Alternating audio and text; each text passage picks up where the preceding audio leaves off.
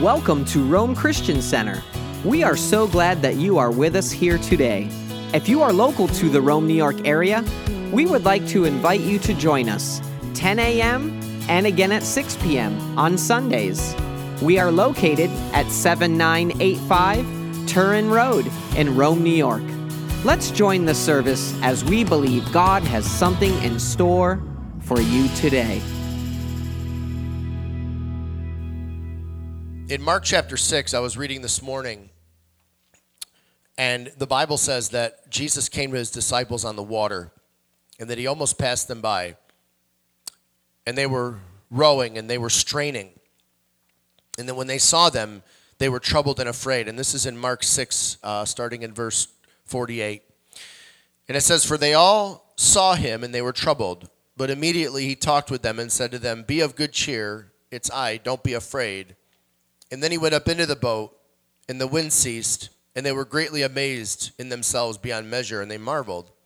And then here it is in verse 52 it says, For they had not understood about the loaves, because their heart was hardened. And if you read earlier in that chapter, the disciples were kind of irritated with Jesus because there the multitude was there with them in the wilderness, and the people were hungry. They had been out there for a while, and uh, they said, Lord, what are we going to do with these people? They're hungry. Uh, let, I, we're tired. Let's send them home. And Jesus said, No, let's give them something to eat. And they said, sarcastic with Jesus, they said, What are, you, what are we supposed to go to the marketplace and buy another? We don't have enough money for that.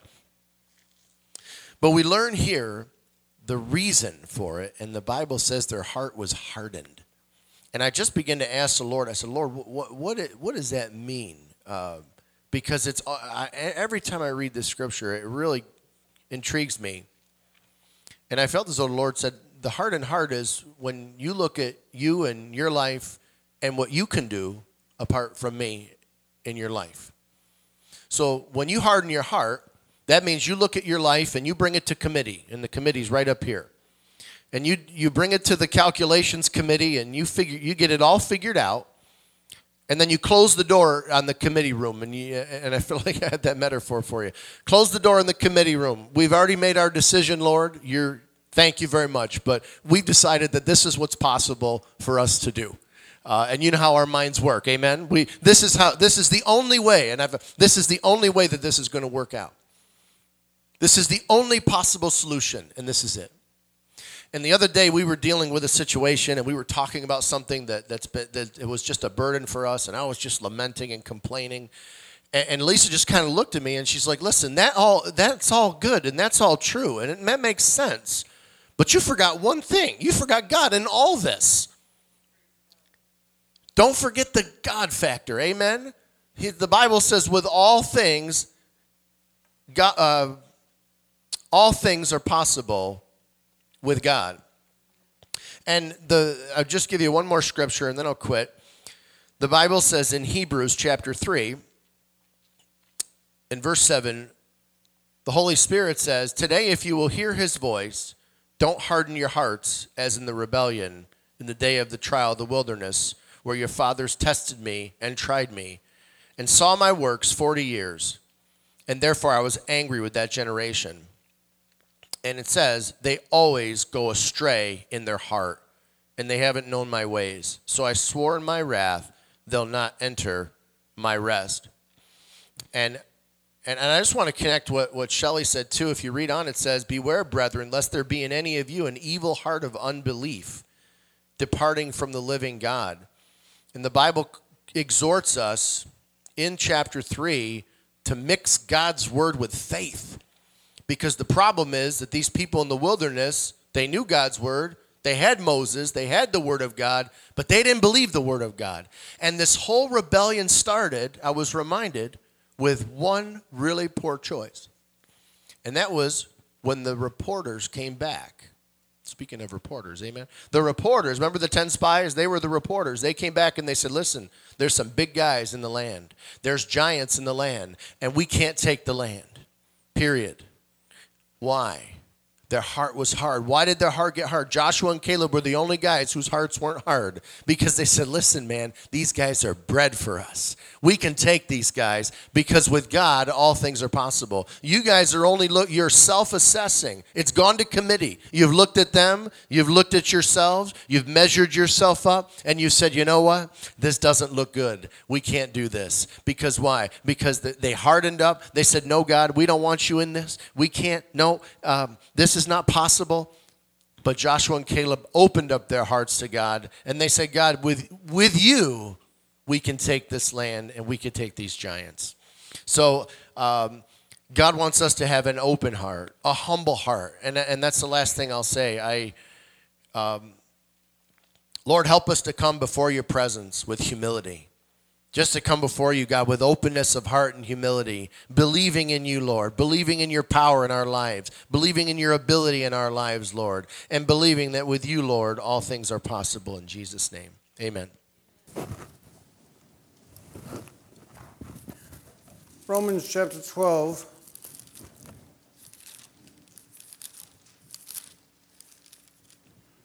And verse 1 and 2. This is a familiar scripture for many. And, uh, you know, something, something I feel like that the, the Lord just kind of reminded me. He said, sometimes when, when you're reading a familiar scripture, we kind of just, we, we know it. We can almost quote it by heart. So we just, we don't really pay attention to it. We just kind of read it superficially. And God, and, and, the, and the Lord said, you, you, you be careful that that doesn't sneak in on you that familiar scriptures don't become something that's, oh, yeah, yeah, I know that, and you fail to let it really impact you. In my, in my regular Bible reading, my, not, prepare, not preparing for a message, but in just my regular Bible reading, I read the New Testament through twice every year, and the New and the Old Testament once, and Psalms and Proverbs twice. I'm very uh, methodical. My, my wife's laughing because she knows I'm very methodical about that. I have, I have my whole Bible. I've got notes in the margin about uh, what I should read each day. And I'm kind of, I'm, I'm a little bit, what, what do they call it, obsessive compulsive or something? Anyway. But, I, but I've read my Bible, I've read the New Testament through twice a year for years. And before that, I was reading it three times a year but I felt like I was reading it too quickly. I wasn't absorbing it, so I went back to two and read a little bit more slowly. But for years, I've been doing that. I've, I've read through the New Testament probably 50 or 60 times anyway, at least. So when, when I come to a particular scripture that I know by heart, it's real easy for me just to kind of, oh yeah, and press on. But I feel like what God is saying to all of us, not just to me, but to all of us, is take your time when you read the Word. Read it. Let it hit you. Let it impact you as if it's the first time you're reading it. Don't just skim over because God might show you something in it. And that's the scripture that He brought to me today. So I want to just share that with you. And uh, I know you know it, but hang in there with me. And we're just going to touch, touch a, a few highlights. In Romans chapter, chapters 1 through 8, the Apostle Paul is giving his, uh, his message on salvation, showing us that every man on the planet needs God. There's none righteous, no, not one. That we're all sinners, we all need a God. And the message of Romans is righteousness how to obtain righteousness with God, how to come in right relationship with Him. And then in Romans chapter 9, 10, and 11, he, he addresses the, the the Israel issue. That God has not set Israel aside. He totally, he just temporarily set him aside, but he's going to come back and rescue Israel. And then in, and then in chapter 12, he gets away from theology and he gets into what I would practical Christianity. And he says this Therefore, I urge you, brethren, by the mercies of God, to present your bodies a living and a holy sacrifice, acceptable to God, which is your spiritual service of worship. And do not be conformed to this world, but be transformed by the renewing of your mind, so that you may prove what is that what the will of God is, that which is good and acceptable and perfect. God says we need to present our bodies to Him, a living sacrifice. My life is not my own, the Bible says. I've been bought with a price. Therefore, I'm to glorify God in my body and in my spirit, which are God's. So, one of the big problems that I see today in some Christians is people don't think scripturally. They, I don't have a, it's not, I can't just decide for myself what's right and what's wrong. God tells me what's right and what's wrong. The Word of God is forever settled in heaven. And the Bible says I need to, re- I need to present my body to God and let Him use me in any way He chooses. I need to be re- renewed in the spirit of my mind. I need to get my mind renewed to the Word of God. Whatever God says in His Word is the truth. It's forever settled in heaven. God's Word never changes. And you need to let that Word define you. You need to think like God would have us think, and not, and not like the world would have us think. You know, I don't mean to get into politics, but there's so much going on politically in this country that really bothers me. And one of the things that bothers me is, is there's, there's a war going on between those who think our Constitution in this country is a living document which needs to be changed over time, or whether it's forever settled, you might say, in concrete and, and not change. Well, I'm a not changer. I don't care whatever you, whoever you are, that's fine. But I believe that the Constitution is stand, it has to be it has to stand. You don't just change it because the because it's different because the, the world has changed. And you don't change the word of God because the world has changed. You can't say, well, that was written 2,000 years ago. It's different today. We're different, but God's not. God doesn't change. And we need to wrap our minds around what God says. In Isaiah chapter 55,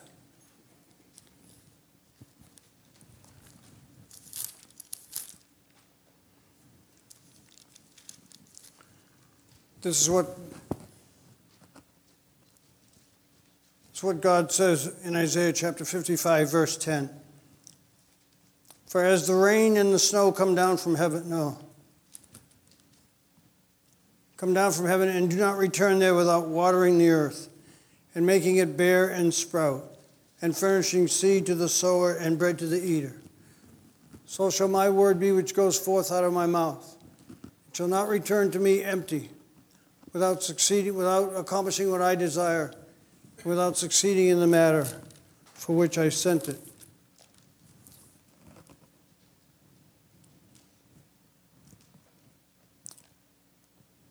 I wrote down the wrong, the scripture I wanted to quote was in verse 8.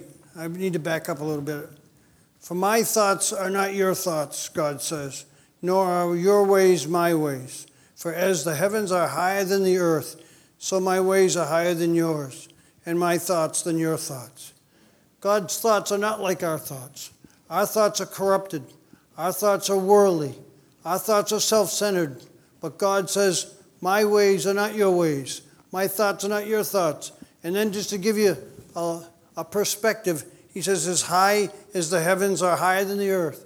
It's not just a little difference, it's a huge difference between what I want to think and what God thinks. God is always right, and His word is always right.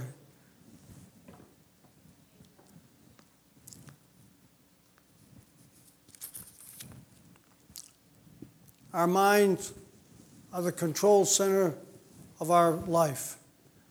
It's where the operating system is installed. The reason why the enemy comes with fear and anxiety and all kinds of weird thoughts is to keep us from being the people who God wants us to be. Heaven is our destination, but God wants us, heaven to be on earth. He taught us to pray that. Thy kingdom come, thy will be done on earth as it is in heaven. God wants his will done on the earth. It's going to be done through us. It's not going to be done through those who don't know Him. for those who aren't living for Him. But it's going to be done through those who have surrendered themselves to Him, who have given their bodies and their minds to God to be renewed. I tell you, one of the when we when we first came to the Lord, my wife and I, there was some er, there's a lot of areas in our life that we need to change the way we think. One of them was one of them was the, raise, the way you raise children. We had to really change the way we were raising our kids. The Bible says, if you love your children, you'll, dis- you'll discipline them. We weren't doing that. I don't know. I think I'm stirring up a hornet's nest here. But we, we read in the Word, in the Word of God, that if you're supposed to discipline your children if they're wrong. So we had to change because we were spoiling our kids. So you gotta you gotta start thinking the way God wants you to think. Certain lifestyles are forbidden in the scriptures.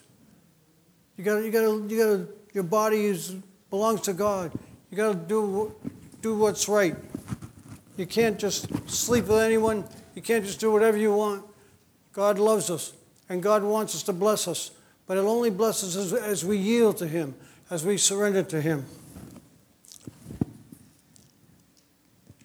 The Apostle Paul in Corinthians, 1 Corinthians chapter 3, said, I could not talk to you as spiritual men, but as carnal, because you're still fleshly and carnal. I couldn't speak to you as a spiritual man, because you're still so carnal. Carnal thoughts run in, my, run our lives. And here's the problem so many times we get hurt, we get offended, we carry bitterness, and God says you got to let it go. You got to let bitterness go. You got to let offense go. And it's remarkable that, you know, whenever someone is, has an offense, they always feel justified. Well, I'm, I'm, it's okay for me to feel this way because of what they said, because of what they did. No, the Bible says we need to forgive. We need to forgive, and we need to act like Christians. We need to talk like Christians. We need to do what Christians should do walk in love, walk in forgiveness all the days of your life. Let the offense go. If someone hurts you, you got to forgive them. Remember what Jesus said to Peter when Peter said, If somebody offends me seven times and comes to me in a day, seven times, do I have to forgive him seven times? Jesus said, No. You have to forgive seven times seven. Have, and, and that's a number, but what he meant was you just got to keep forgiving. You got to keep letting it go. You got to keep loving as if you've never been offended. I heard Pastor Jentezen Franklin say that. It was a preacher one time, it hit me. He says you have to love like you've never been hurt. You have to let it go and forgive and go, go on. So I just want to encourage you today. Pick up your Bible and read it. And look what it, and read it slowly. Let it impact you. Let it impact your mind so that your mind is renewed according to the Word of God. Let the Bible become your guide. I just want to quote a few other scriptures that God that God says about the mind. In Philippians chapter 2, it says, Let this mind be in you, which is also in Christ Jesus. Let, think the way he thinks. You know, years ago, there was this, uh, I'll call a fad, uh, a saying going, WWJD. Anybody remember when it was, when all the bracelets and the necklaces and the bumper stickers and all said WWJD? And what would Jesus do? And it's easy to say, but it's not easy to do. What would he do? A lot of times we, we don't, we, a lot of times we don't do what he, what he would do. We, we make our own choices. But the Bible says we're to, whatever is true, whatever is honorable, whatever is right, whatever is pure, whatever is lovely, whatever is of a good report, if there's anything, if there's any excellence, if there's anything worthy of praise, think on these things. In Colossians, it says we're supposed to set our minds on things above and not on things of this earth. So I just want to encourage you read your Bible, put it in you. See, I grew up in a denomination that never told me to read my Bible. So I started from scratch. And we do that, we let the Bible get in us, we'll understand what God wants for us on this earth. He wants us to love God and to love others. He wants us praying so He can come and and do what He wants to do through us on this planet. So that, that's it. I don't have much today, but I, I just want to bless you. Father, let's pray.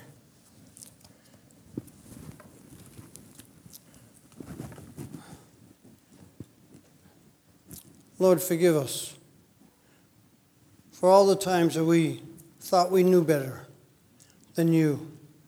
So all the times we we did what we wanted to do, not what you wanted us to do. Forgive us, Lord, for being self-centered and selfish.